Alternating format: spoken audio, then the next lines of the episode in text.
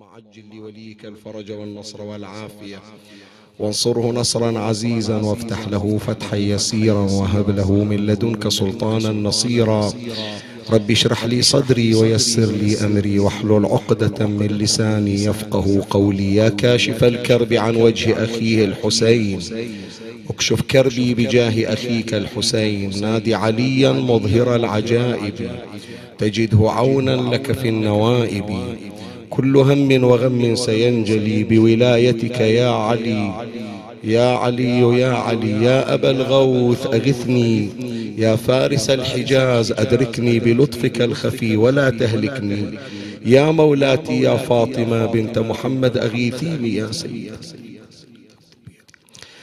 صلى الله عليك يا سيدي ويا مولاي يا رسول الله. صلى الله عليك وعلى آلك الطاهرين فآز من اعتصم بكم وأمنا من لجأ إليكم. يا باب الرحمة ونجاة الأمة يا ليتنا كنا معكم سادتي. فنفوز فوزا عظيما وجهت سلامي إليك يا مولاي يا أبا عبد الله. لا جعله الله آخر تسليمي عليك ولا آخر خدمتي إليك ورزقني الله شرف الدخول عليك. السلام عليك يا مولاي يا أبا عبد الله. السلام عليك يا ابن رسول الله وابن أمير المؤمنين سيد الوصين وابن الصديقة الزهراء فاطمة سيدتي وسيدة نساء العالمين روحي لروحك الفداء. ونفسي لنفسك الوقايا قتيل العدا ومسلوب العمامة والرداء. يا غريب يا يا يا يا مظلوم كربلاء. يا نازلين يا نازلين. بكربلاء هل عندكم خبر بقتلانا وما أعلامها ما حال جثة ميت في أرضكم مقلوبة على الوجه. بقي ثلاثا لا يزار. مقامها يا يا يا جثة ما شيعت يوما ولا نحو القبور سعت بها أقدامها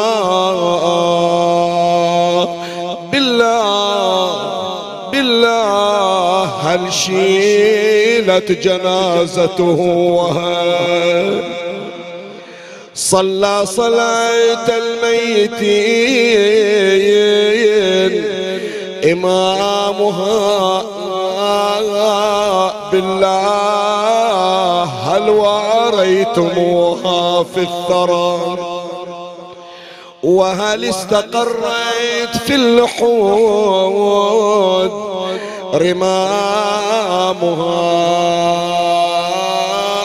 إحنا قصدنا المشرع وجينا المعارة شفنا جسد مقلوب.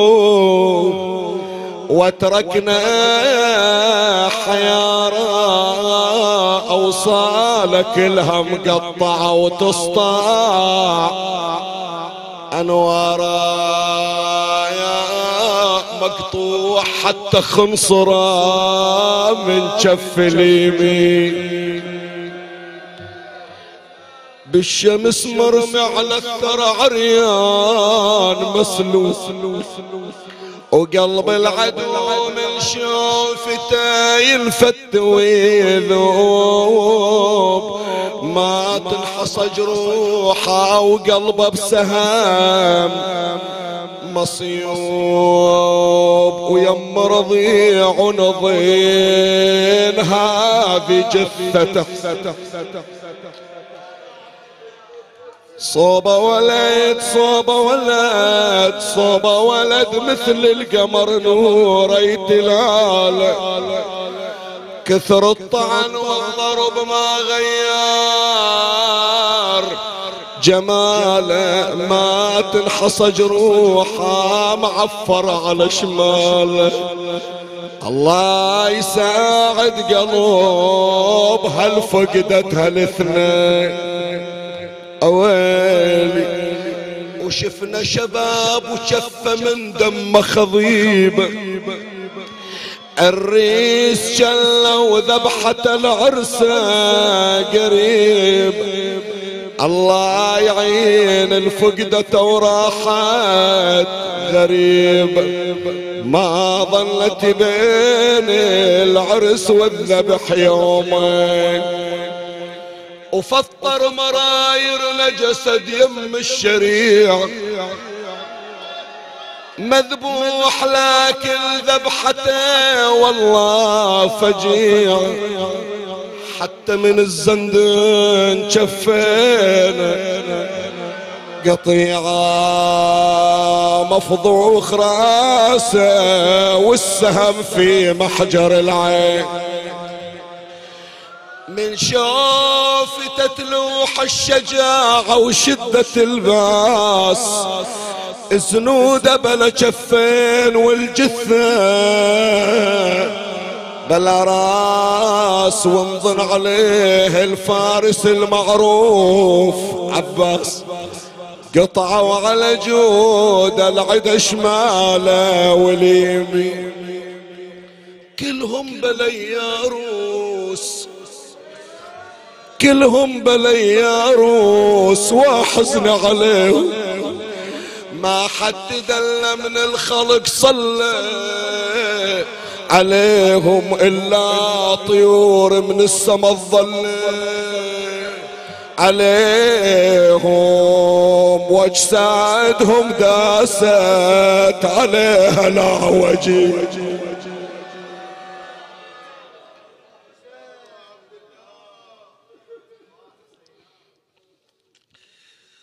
وقالت سيدتنا الحوراء زينب بنت علي.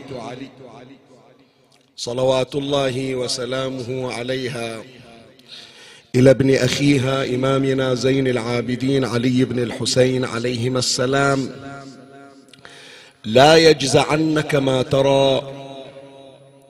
فوالله إن ذلك لعهد من رسول الله صلى الله عليه وآله.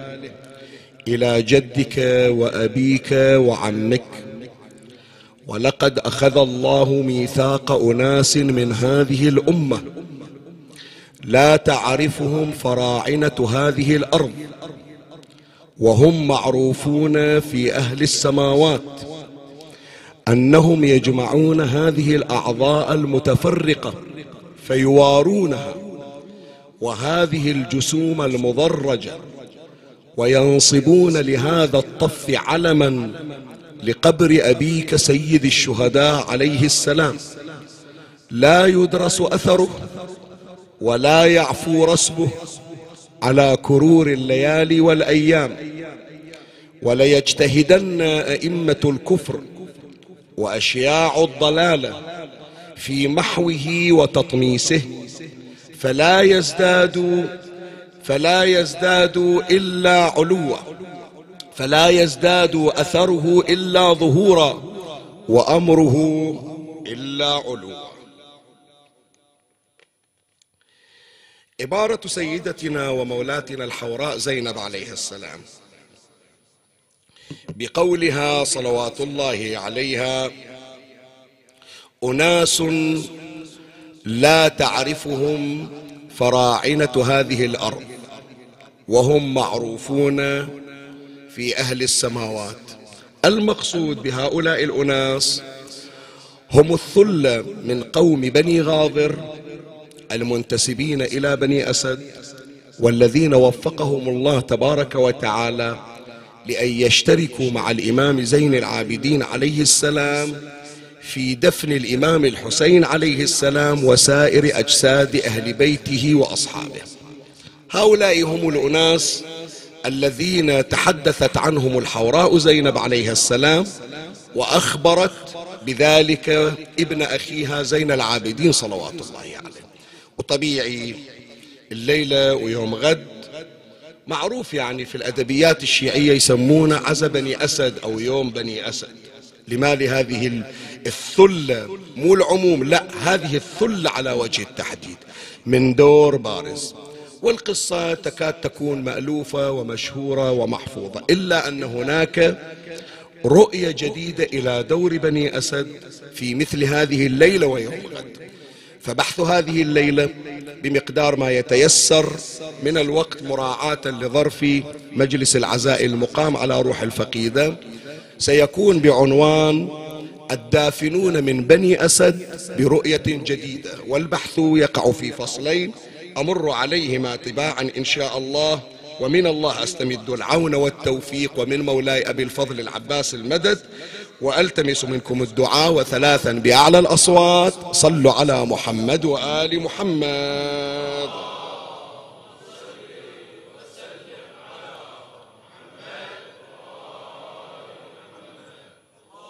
اللهم صل على محمد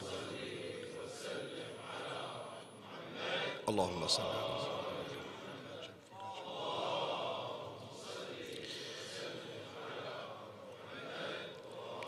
مولاي الكريم أنت حيثما كنت اسمعني وفرغ لي قلبك وأعرني سمعك وأقبل علي بكلك. أخبرتك بأن بحث الليلة يحتوي على فصلين أمر عليهما تباعا. أما الفصل الأول دعنا نتعرف على هؤلاء الأشخاص كما تراهم الحوراء زينب عليه السلام. إحنا لا يخفى عليك منذ أن كنا أطفالا وحتى هذه الساعة لا توجد عندنا معلومات كافية حول الثلة التي قامت بعملية المواراة ودفن الأجساد. يعني ما عندنا أسماءهم ولا عندنا توصيف أحوالهم لكن الذي أسعفنا ومدنا بالمادة التي تبين لنا مقامات هؤلاء الأشخاص. وهذه خليها في بالك يعني. الآن ما نحكي عن دفن سيدنا الحسين عليه السلام؟ يقينا عندنا بأن المعصوم لا يدفنه إلا معصوم مثله والصديق لا يدفنه إلا صديق مثله. فإذا حتما إمامنا الحسين عليه السلام يتولى دفنه منه. إي إمامنا زين العابدين عليه السلام لهذه القاعدة التي خطها لنا أهل البيت. ما نحتمل حتى لو ما عندنا مادة حتى لو فرضا أقول ما إجت رواية تقول بأن زين العابدين قد حضر. إحنا ما دام عندنا قاعدة من أهل البيت أن الصديق لا يدفنه إلا صديق فاذا حتما إمامنا زين العابدين قد جاء بطي الأرض. وليس بذلك وليس ذلك بعسير أن تنحل القيود وأن يتمكن الإمام لأن مسألة طي الأرض قد منحها الله للأولياء فكيف بسادة الخلق وهم محمد وآل محمد صلوات الله عليه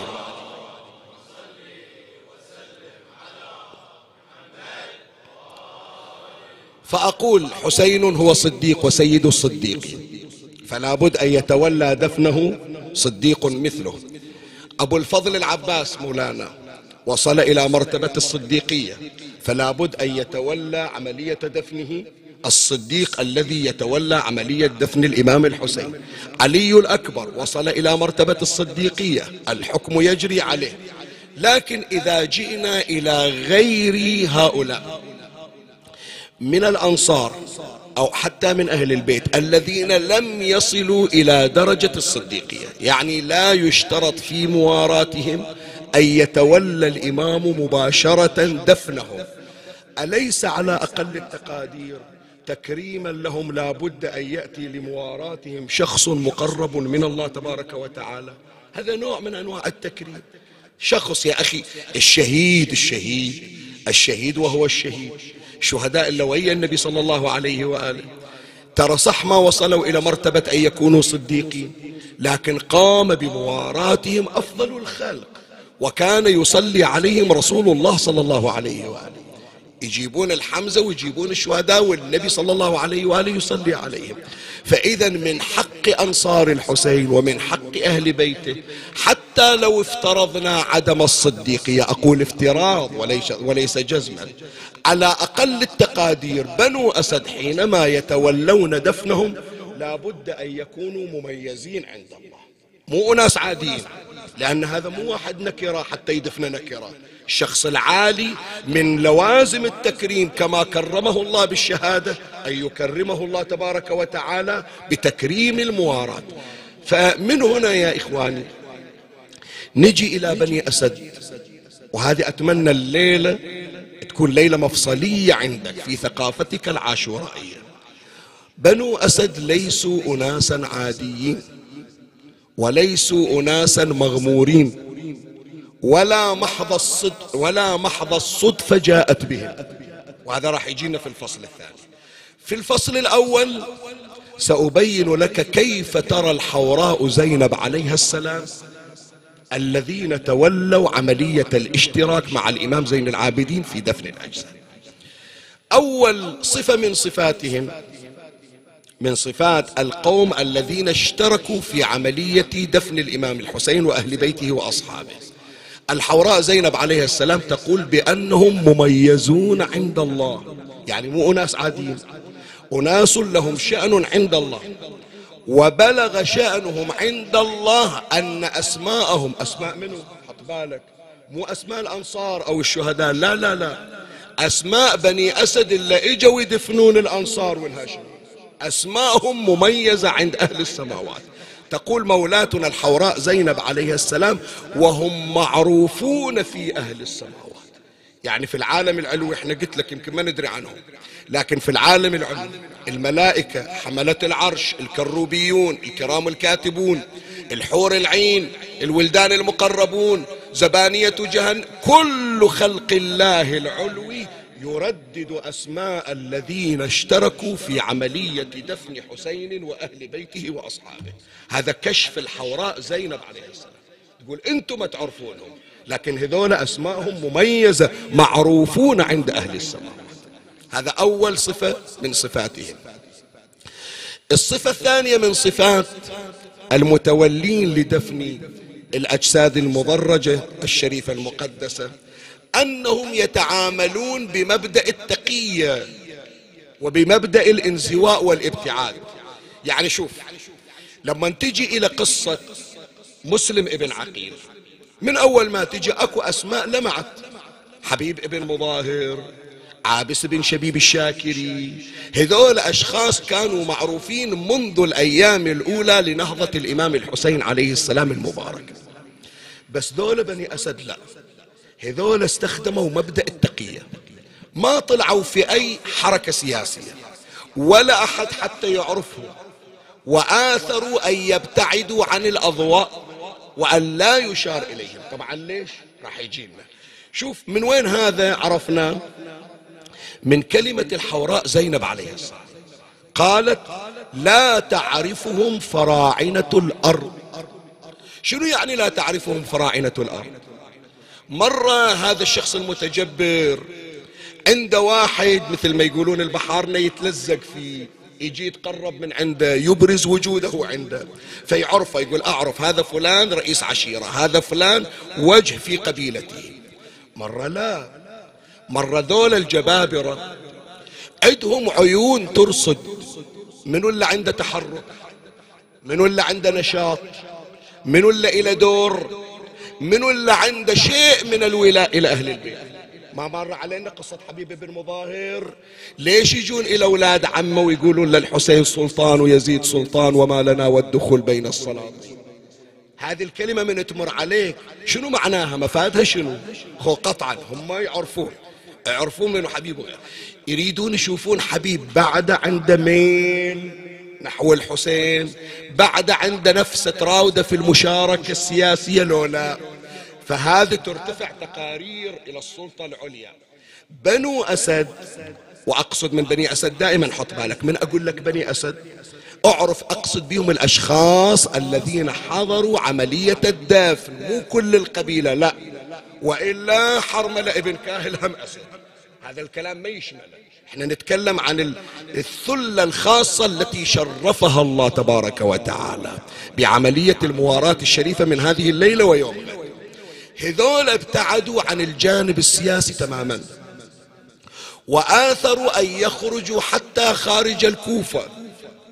والغرض من ذلك أن لا تقع الأنظار عليهم لأنهم عملوا بمبدأ التقية إلهم مهمة. وما يريدون أنه ينعرفون قبل أداء المهمة فتتفركش المهمة فأنت هذا افتراض يسمونه احتمال ليس إلا. يعني يسمونه فرضية وقعت قبل وقوعها. خلنا نفترض.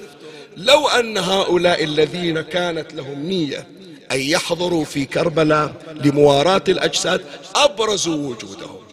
في زمن مسلم ابن عقيل في زمن قيس ابن مسهر الصيداوي. في أي وقت من الأوقات طلعوا وقالوا ليش تحجون؟ إن عرفوا. هذول يتم اعتقالهم وبالتالي لا يوفقون للحضور إلى كربلاء في اليوم الثالث عشر من المحرم. فعملوا بمبدأ التقية وهذا نفس المبدأ ونفس حركة بني أسد الثلة في القرآن موجودة وين موجودة؟ وجاء من أقصى المدينة رجل يسعى. من هذا؟ يسمونه مؤمن آل ياسين حبيب النجار. تعرف يوم اللي آمن حبيب النجار وعرف بأن إلى دور راح يجون رسل من عيسى ابن مريم. ترك ديرته أنطاكية خلاها وراح قعد عبر عنها القرآن بأقصى المدينة قعد في البر. ليش؟ قال لو ظليت أنا في أنطاكية وإجوا ذولا وتم إلقاء القبض عليهم وتأذوا. وظيفتي وين راح تروح؟ وظيفتي في الخارج. فعالة وناتجة أكثر مما لو كنت في الداخل. فشكر له القرآن انزواءه وبعده وتكتمه. مو هو بس يا جماعة خلي أعطي لك وأعطي المعلومات مثل ما عندنا مؤمن آل ياسين. عندنا واحد ثاني يسمونه مؤمن آل فرعون. اسمه حزقيال. إلا إجا حذر موسى إن القوم يأتمرون بك يريدون يقتلونك. تدري وين عايش مؤمن آل فرعون؟ في قصر فرعون. تدري كم سنة؟ سبعين سنة لا يعلمون عنه أنه مؤمن. وهو الذي أنقذ موسى من القتل. وهو الذي يخلص الأبرياء. سبعين سنة في تقية. فذول بنو أسد ساروا على منهاج مؤمن آل فرعون ومؤمن آل ياسين. طلعوا برا الكوفة وسكنوا في البر كربلاء مو مثل الآن فنادق وشوارع لا منطقة برية. إذا أنت تسمع تل تصعد زينب على التل وتنزل من على التل. وآثروا البقاء هناك إلى أن يأتي وقت تفعيل وظيفتهم ودورهم. فإذا الموقف الثاني الذي أشارت إليه الحوراء زينب عليها السلام في القلة والثلة الذين قاموا بعملية المواراة للأجساد الطاهرة أنهم عملوا بمبدأ التقية الذي عمل به مؤمن آل فرعون ومؤمن آل ياسين. هذا اثنين. ثلاثة البركة في مشروع إعمار أرض كربلاء. حط بالك للكلمة وركز فيها شوية. البركة في مشروع إعمار كربلاء. جنابك إن شاء الله اللي ما راح كربلاء الله يعطيه الروحة والراح وبعد قلبه محروق أتمنى لا ينقطع عن الزيارة. شوف من تروح كربلاء؟ شو تشوف هناك عمي؟ تشوف دنيا غير الدنيا. دنيا غير الدنيا. ما أحكي لك عن القبر الشريف لا خلي القبر الشريف. القبر الشريف هذا قطعة من الجنة نزلت إلى الأرض. تربتها شفاء. الوقوف في في أجوائها كالوقوف عند عرش الله. من زار الحسين عارفا بحقه كان كمن زار الله في عرشه. خلي حرم مولاي الحسين على كتر. أحكي لك عن كربلاء الشرعية. كربلاء الشرعية وما فيها من أسرار. بحيث من أسرارها هذا التمدد تستوعب هذه الكمية الضخمة من زائري الحسين. انت هذه احسبها هذه ترى من كرامات صاحب الزمان ومن كرامات الإمام الحسين. القضية مو والله عملية تنظيمية سهلة. شوف اسمع إيش أقول لك. حتى لو تجيب لي ما أقول لك مليون نص مليون ولا توقفهم في منطقة. خليهم يمرون مرور بس خمسمية ألف خلهم يمرون مرور على منطقة على شارع. ويمارسون حقهم في استخدام الشارع. من استخدام الخدمات يحتاجون إلى أجل الله السامعين والمكان إلى دورات مياه. يحتاجون إلى تغسيل. عمي هذه منو يقدر يسيطر عليها؟ تنبط الأرض تنفجر الأرض. ما تتحمل. طيب قل لي مدار السنة ما أحكي لك على الأربعين. هي بس الأربعين. شعبانية شلون؟ عرف شلون؟ طوال السنة كم مليون يجي؟ زين الإشراف هذا عمي هذه مي مكة كادر ضخم هناك ودولة داخل دولة تقوم بتنظيم الحجاج. يعني أنا بخبرك شيء فقط حتى تعرف من أسرار الحسين. أجيب لك مثال من مكة حتى تعرف سر كربلاء. أتصور معظم الشباب ما راحوا الحج. لكن اللي راحوا الحج أيام المشاعر. يعني احسب جنابك ليلة تسعة ويوم تسعة وليلة عشرة ويوم عشرة وليلة 11 ويوم 11 وليلة 12 ويوم إلى يوم 13 الحجاج كلهم متجمعين هناك ثلاثة مليون. شايف لك حش السامع والمكان زبالة بالشارع؟ سؤال أسأل. شايف لك كود زبالة موجودة؟ حتى الموجود إذا كان قبل الآن لو تدور ما تحصل. مسوين نظام تصريف إلى القمامة والأوساخ. إحنا ما ندري عنه بس هذا موجود مسجل. والشركة اللي إجت شركة أوروبية تعمل عمل الشفط.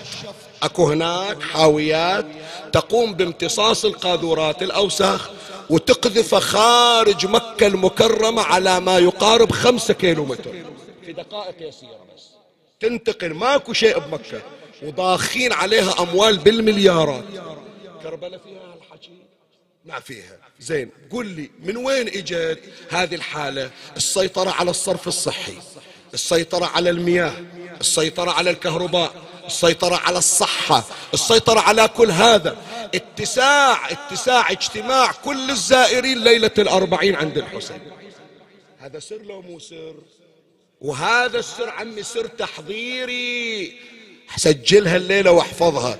سر تحضيري لسر أكبر منه. كم بلغ عدد الزوار في كربلاء في الزيارات؟ أقصى شيء كم؟ خلنا نقول عشرين مليون. اجوا قالوا لا شيخنا شوف عشرين مليون عشرين مليون شو حلم هو. هذول يجون ويطلعون ما يتجمعون عشرين مليون. سيأتي يوم لا تحكي بالملايين احكي بالمليارات. يأتي يوم صاحب الزمان يأخذ العالم معه إلى أرض كربلاء وفي الروايات تمتد كربلاء حتى تتصل بالكوفة.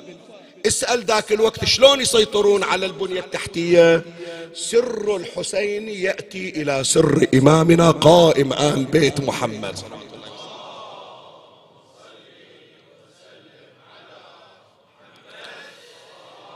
ليش جايب لك أنا هذا الكلام؟ تقول لي شيخنا قاعد تتكلم عن بني أسد. إيش جايب هالحكي؟ أنا أقول لك. جايب أول من بدأ عملية إعمار أرض كربلاء منو؟ هذول هذول هم. هم بنو أسد. هي مولاتي زينب اللي قالت مو شيخ ياسين اللي قال. قالت مولاتي وينصبون لهذا الطف علما ما قالت الحسين. الحسين وضع حجر الأساس لكن اللي بدأ بالمشروع منه هم صاحب هذا اليوم. وينصبون لهذا الطف علما لقبر أبيك سيد الشهداء عليه السلام. وتعطي زينب أثر البركة في مشروعهم. مرة واحد يسوي مضيف عقب سنتين يجي المضيف ما موجود. مرة حسينية قديمة كنسلوها سووا غيرها. مرة لا عمي يحطون حجر. عقب سنتين ما يجون وإذا هذا الحجر صار مشروع مبارك. ما كان هناك مشروع في, بر في حجم بركة قبر الحسين بن علي سلام الله عليه. يعني. تقول مولاتي لا يدرس أثره ولا يعفو رسمه على كرور الليالي والأيام. زينب ما مشت من كربلاء إلا عطت تحدي إلى العالم. أتحدى واحد يقول بأنه راح ينزل راية أخويا الحسين. وها هي إلى الآن خفاقة. وهنيئا لهم من وفقوا للاشتراك في إنشاء هذا المشروع. فكان بنو أسد البادو البادين في عملية إعمار وتطوير أرض كربلاء. ثم جاء مدد الحسين عليه السلام. ابتدأ المدد واستمر المدد وسيبقى المدد الحسيني إن شاء الله. زين هذا الفصل الأول. شوية عرفنا بعض من مميزات بني أسد. خلنا نجي إلى الفصل الثاني والأخير والذي يعطينا رؤية جديدة عن بني أسد اللي راح نقرأ عليهم الليلة وباكر. ومن تسمع عن عزا بني أسد ودفن بني أسد وما قام به بنو أسد خلنا نشوف رؤية جديدة حولهم. أولا هناك نظريتان حول بني أسد. نظرية سميها سميها نظرية كلاسيكية إلا إحنا من يوم إحنا صغار نسمعها وحافظينها وهذه بحاجة إلى تأمل. ونشوف النظرية الجديدة اللي هي الرؤية الجديدة. أما النظرية القديمة هذا اللي جنابكم تسمعونه. أن بني أسد جاءوا يوم الثالث عشر من المحرم. وفي بعض النقولات لا مجيئهم متى؟ الليلة الليلة يوم 12 ليلة 13 وكيفية المجيء أو طبيعة المجيء مو جايين ترى إلى مشروع لا. هذا النقل اللي أقول لك إحنا حافظينه من يوم إحنا صغار. جايين لأنهم شافوا حرب قالوا ما لنا علاقة بالحرب يوم اللي انتهت الحرب بنرجع إلى مكاننا. وراح ننصب لنا خيام ونسكن والنسوان تاخذ الأواني والقراب تغسل المواعينهم وتترسل لنا ماي وتجي. يعني كأنما الوضع وضع طبيعي.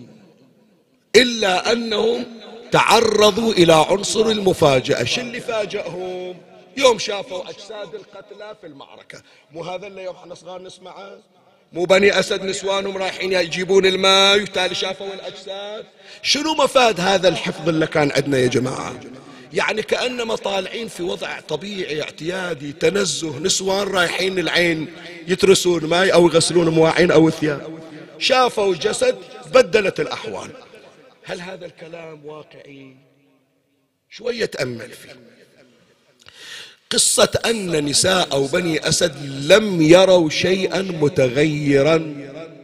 حتى وقعت أنظارهم على أجساد القتلى. هل هذا الكلام يقبله عقل لا. ليش؟ أنا الآن فقط أنعش ذاكرتك ليس تدري أنه بمجرد أن قتل الحسين عليه السلام ما بقيت بقعة في أرجاء الأرض إلا وحدث فيها التغيير. مو عدنا ما رفع حجر ولا مدار. إلا وجد تحته دم عبيط مو تمام هذا الكلام؟ فقط من باب ترتيب الأوراق لأنه خاف بعض من أولادنا يظن أنه أكو حجر أو اثنين في كربلاء شالوا الحجر شافوا دم تحته. لكن تروح إلى مكان ثاني ما في حجارة ماكو دم. لا مو صحيح هذا الكلام. ما بقي جدار في الكرة الأرضية إلا وصار ينضح دما عبيطا. بعد الألبان الحليب في كل مكان. تحول لون الحليب في كل أرجاء الأرض إلى الدم الأحمر. الموسوعة البريطانية إلى الآن موجودة بالمتحف البريطاني. إلى الآن التفتوا إلها مؤخرا. مسجلين سنة بالميلادي. قالوا ذيك السنة ما شفنا. أصحاب المزارع ما إجوا وإذا اللبن في البيوت الحليب في المنازل المزارع كل دم أحمر. فمن إجوا طابقوا السنة الميلادية شافوها سنة قتل الحسين عليه. يعني بأن التأثر والدم مو فقط في العراق مو فقط في كربلاء وإنما على كل أرجاء الكرة الأرضية بعد موجود عند السنة حتى المتشددين مو بس الشيعي مو روايات شيعية ترى بس لا كل المقاتل سنية وشيعية. حتى اللي عنده موقف من الشيعة. جدران المسجد الأقصى جدران بيت المقدس ظلت تنضح دما على الحسين عليه السماء أمطرت دم. زين قطرة دم تصير على هدومك تغسلها تطير. مو تمام؟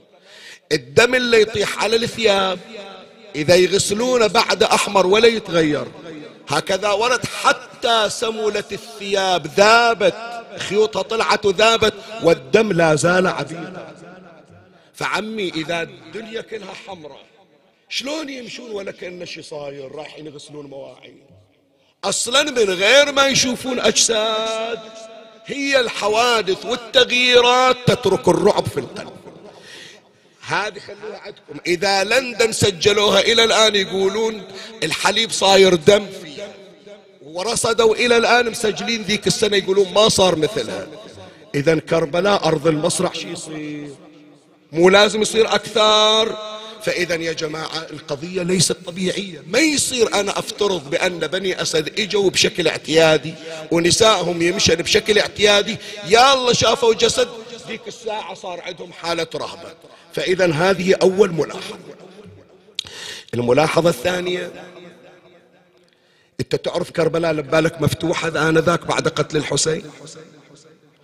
كربلاء وضعت عليها المسالح الطريق من الكوفة إلى كربلاء مملوء بالشرطة والمسالح. ونقطة الثورة نقطة المعركة نقطة المصرع نقطة الحدث الشرطة كانت موجودة عليها أكثر وأكثر. وهي معلومة نظيفة إلى سجل المعلومات عندك. لبالك أنت يوم عاشر انتهت المعركة؟ هل تعلم بأنه في اليوم الحادي عشر اليوم الحادي عشر 11 محرم يعني الحسين مقتول جرت معركة أخرى. طالع الجيش عمر بن سعد طالع ماخذ السبايا وماشي من كربلاء.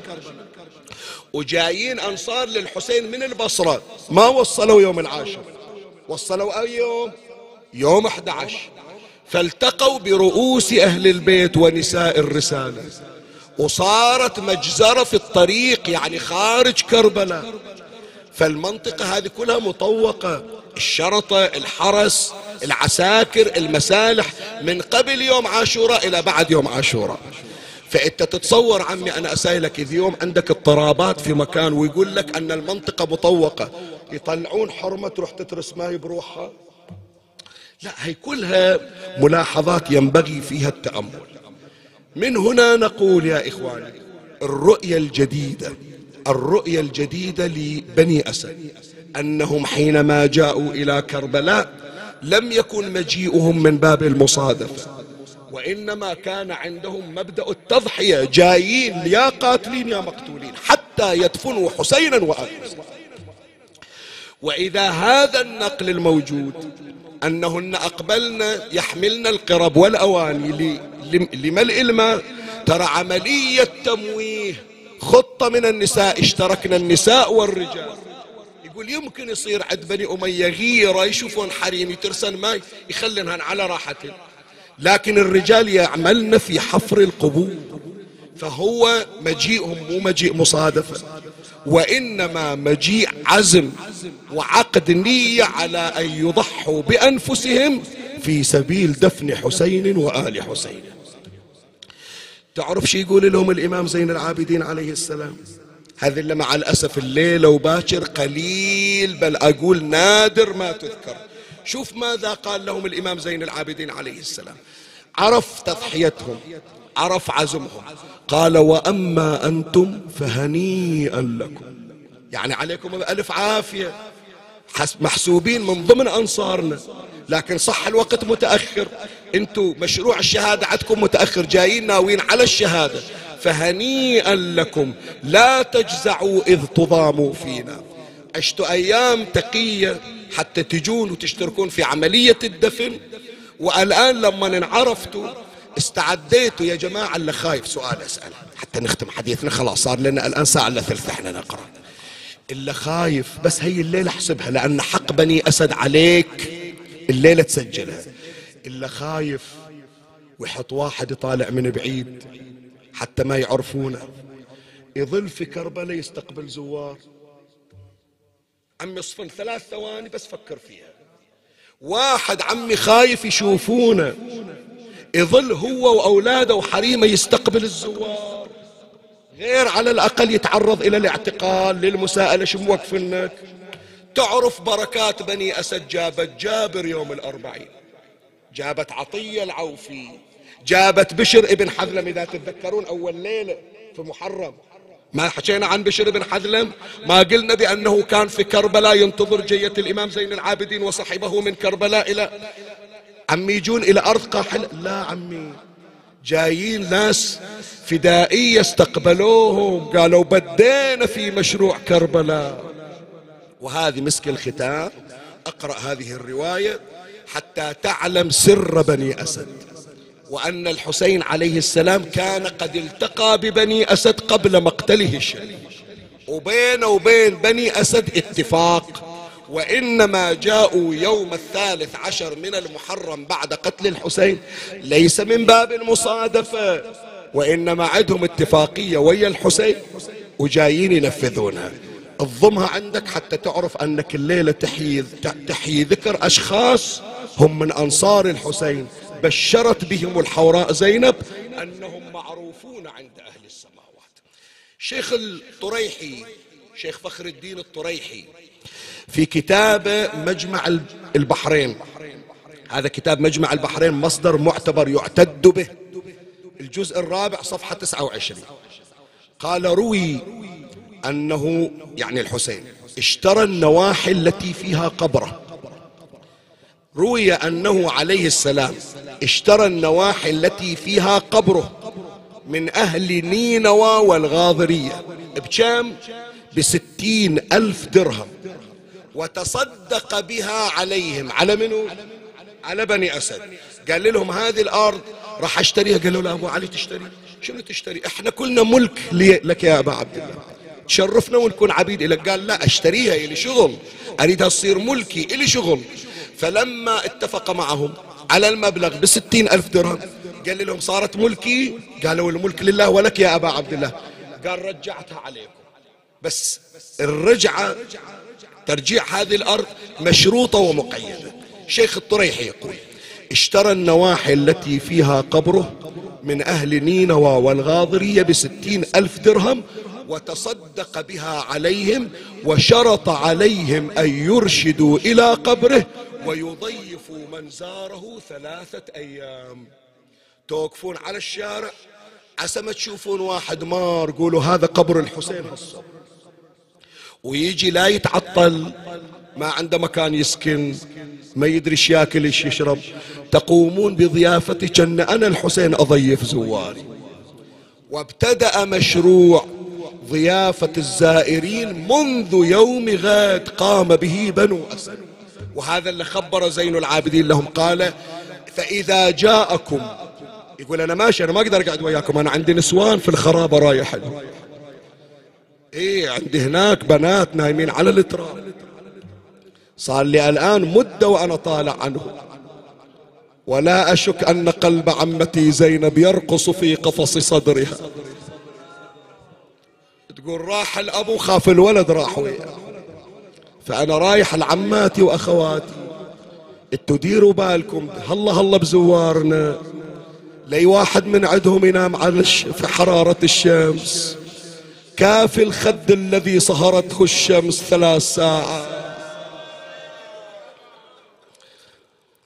أبو علي ما يرضى على زوار مدللنهم. خلى أولاده من الأئمة يدعون لهم اللهم ارحم ارحم تلك الخدود التي تقلبت على قبر أبي عبد. إي والله خلص الموسم حجي. خلص عاشور. كنها طرفة عين وراحت. ما كنها 13 ليلة. إن شاء الله عايدين عمي. ومسجلت لنا أم حسين بدفترها. بس أقول لك كلمة وأختم حديثي خلاص. مقدار هذا كافي. هذه الحكاية يذكرها الشيخ المازندراني في معالي السبطين يذكرها ويذكر مصدرها. شوية وإن كانت صعبة لكن عمي أريد تخلي نقطة آخر سطر على هالموسم بهالكلمة يكون تسمعها. الشيخ, الشيخ المازندراني يقول لما قطع شمر رأس حسين وهم بأن يرفعه على رمح طويل. أعطيني مهلة عمي أعطيني مهلة. حانت من الشمر التفاته فنظر إلى شفتي الحسين تتحركان. الرأس مقطوع لكن يقول أشوف الشفايف تتحرك والصوت خفيف. يقول يا أبا عبد الله دخيلك يا حسين. فأخذ الرأس من شعره. وقربه من أذنه. يريد بس يسمع شي يقول الحسين وراسه مقطوع. أدنى الشمر بأذنه إلى فم الحسين وإذا يسمع إلهي شيعتي ومحبي. يا رب 12 ضربة طاحت على نحري. على حسابهم ما أريد واحد من عندهم يتأذى لا بالدنيا ولا بالآخرة.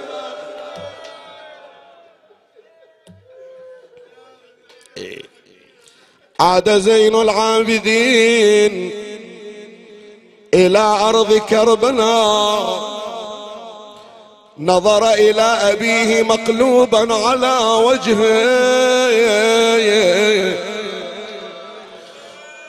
ونظر إلى أوصاله مفرقة كأني بأوصالي.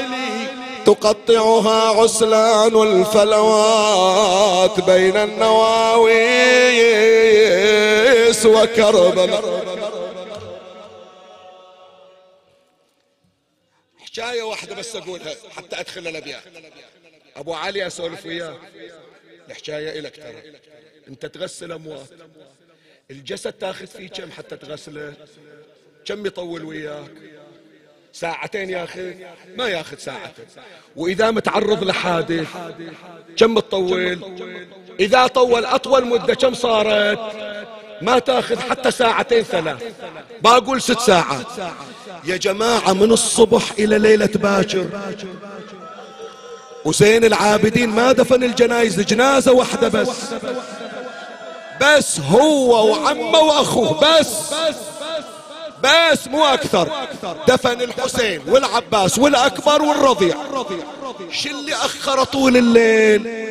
من يوم 13 إلى ليلة 14 إيش عنده في كربلاء؟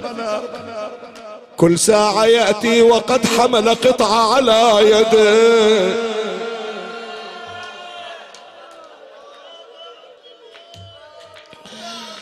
غاب عن بني أسد ثم عاد وهو يحمل قطعة حمراء مختلفة.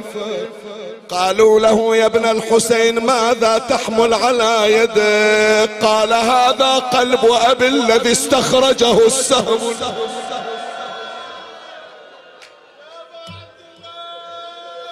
عمية عين لا تبكي عليك يا أبا عبد الله. أعوذ بالله من قلب لا يخشى على مصابك يا حسين. تركهم ثم مضى ثم عاد يحمل شيئا في يد واحدة. فتح زين العابدين يده وإذا بخنصر مبتور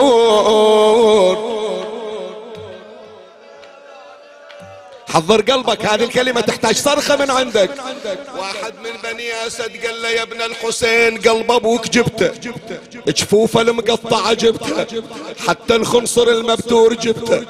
ما خليت قطعة من لحم أبي كله جبته. بقى أهم عضو ما جبته يا ابن الحسين. وين الراس؟ وين بعدي بعدي. وقت الصرخة ما يجي قال رأس أبي بين يدي عبيد الله بن زياد يضربه بالخيزران ويكس.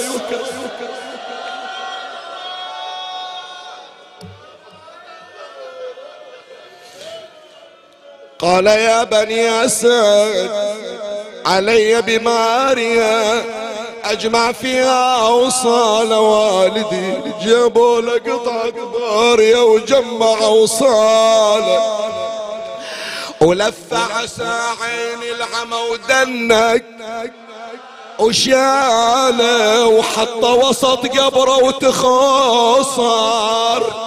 وانحناله وشمى بنحره والدمع بالخد نثار لقضي يا أبويا بالبكا. ليلي ونهاري غيرك ما شفنا يجفنونا. في بواري من عقب ما يبقى ثلاثة أيام. عاري مرمي ولا لك غير وحش البر زوار. الله وياكم. ما قصرتوا هنيئا لك قال وين أبو محمد رايح؟ راجع الكوفة؟ قال قبل لا أطلع من كربلاء عندي واحد هناك. غريب ما حد مر عليه. بس أروح أسلم عليه وأقول له والله ما قصرت. وأقول له ضعنا بلياك يا عمي. حكاية اللي بقلب عمتي زينب ما طلعت أروح أنا أبلغها. وجاء يمشي إلى قبر عمه وبس شاف عمه على التراب قال له كفيت يا عمي ووفيت.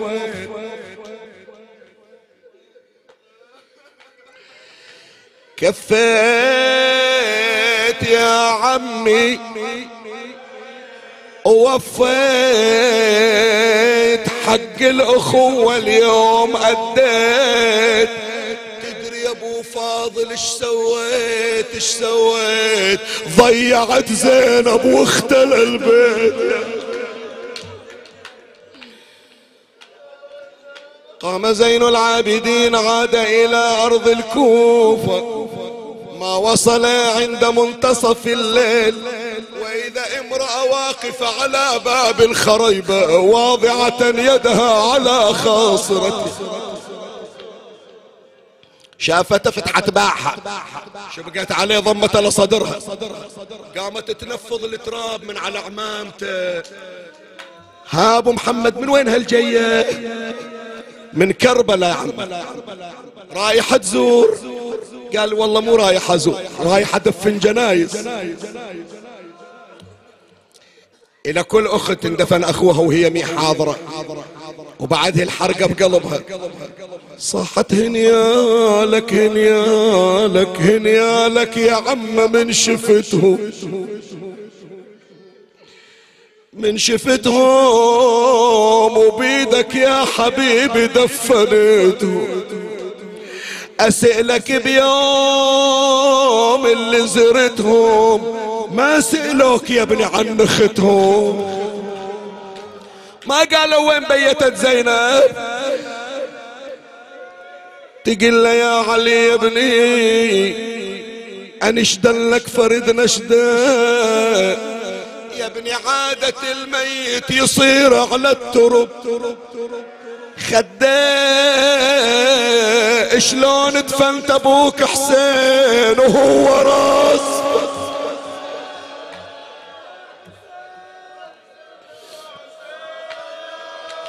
أي والله. بعد. وإن كنت مجهد. إلى وقت الموت. ولا أترك البكاء عليك يا أبا عبد الله ولا الرثاء على مصابك. عمي الله لا يراويك. وقفة النسوان بالمغتسل تشلع القلب. كل وحدة تنعي من صوب هذه على اخو على ولد. إلا وحدة قاعدة بروحها هناك ما إجت. زين العابدين يسائل عمته عمة. مين ذيك القاعدة هناك كلهم داير مداري إلا ذيك. قال روح لها قالت روح لها تستاهل. ترى مكسور خاطرها. وحاسة روحها غريبة. جت الرباب تصيح قلبي من الحزن ذا. أريد أسألك يا الذي واريت الأحباب. عن نور عين حسين قبل تهيل تراب شلت السهم منه ونزلت الجسد زين. بأي حال شفت جنازته يا نور عيني. قالها بعرق قالت اسألك عن جنيني. شفته بعينك قال بس لا تسأليني. ليش؟ حطيت عبد الله الرضيع بحفرة حسن كل واحد حصل ضريح إلا ولدي. إلا ولدي يجون الزوار ما يحصلوا إلا ضريح. قالوا لي على صدر حسين نايم يا بعد عمري. يما الحسين انكسر صدره أبا حطك على مسك الختام زينب بعدت النساء عن زين العابدين. عم ليش بعد النسوان؟ خليه ماتم جماعي. قال سؤال قالت سؤال أخاف يتأذن النسوان. أريد انشدك ماي. سامعتنا وأنا بالخيمة. يصيح وحق جدي أنا عطشان. أريد انشدك ماي شربته يا دفايا رويت قلبه لو دفنت حسين.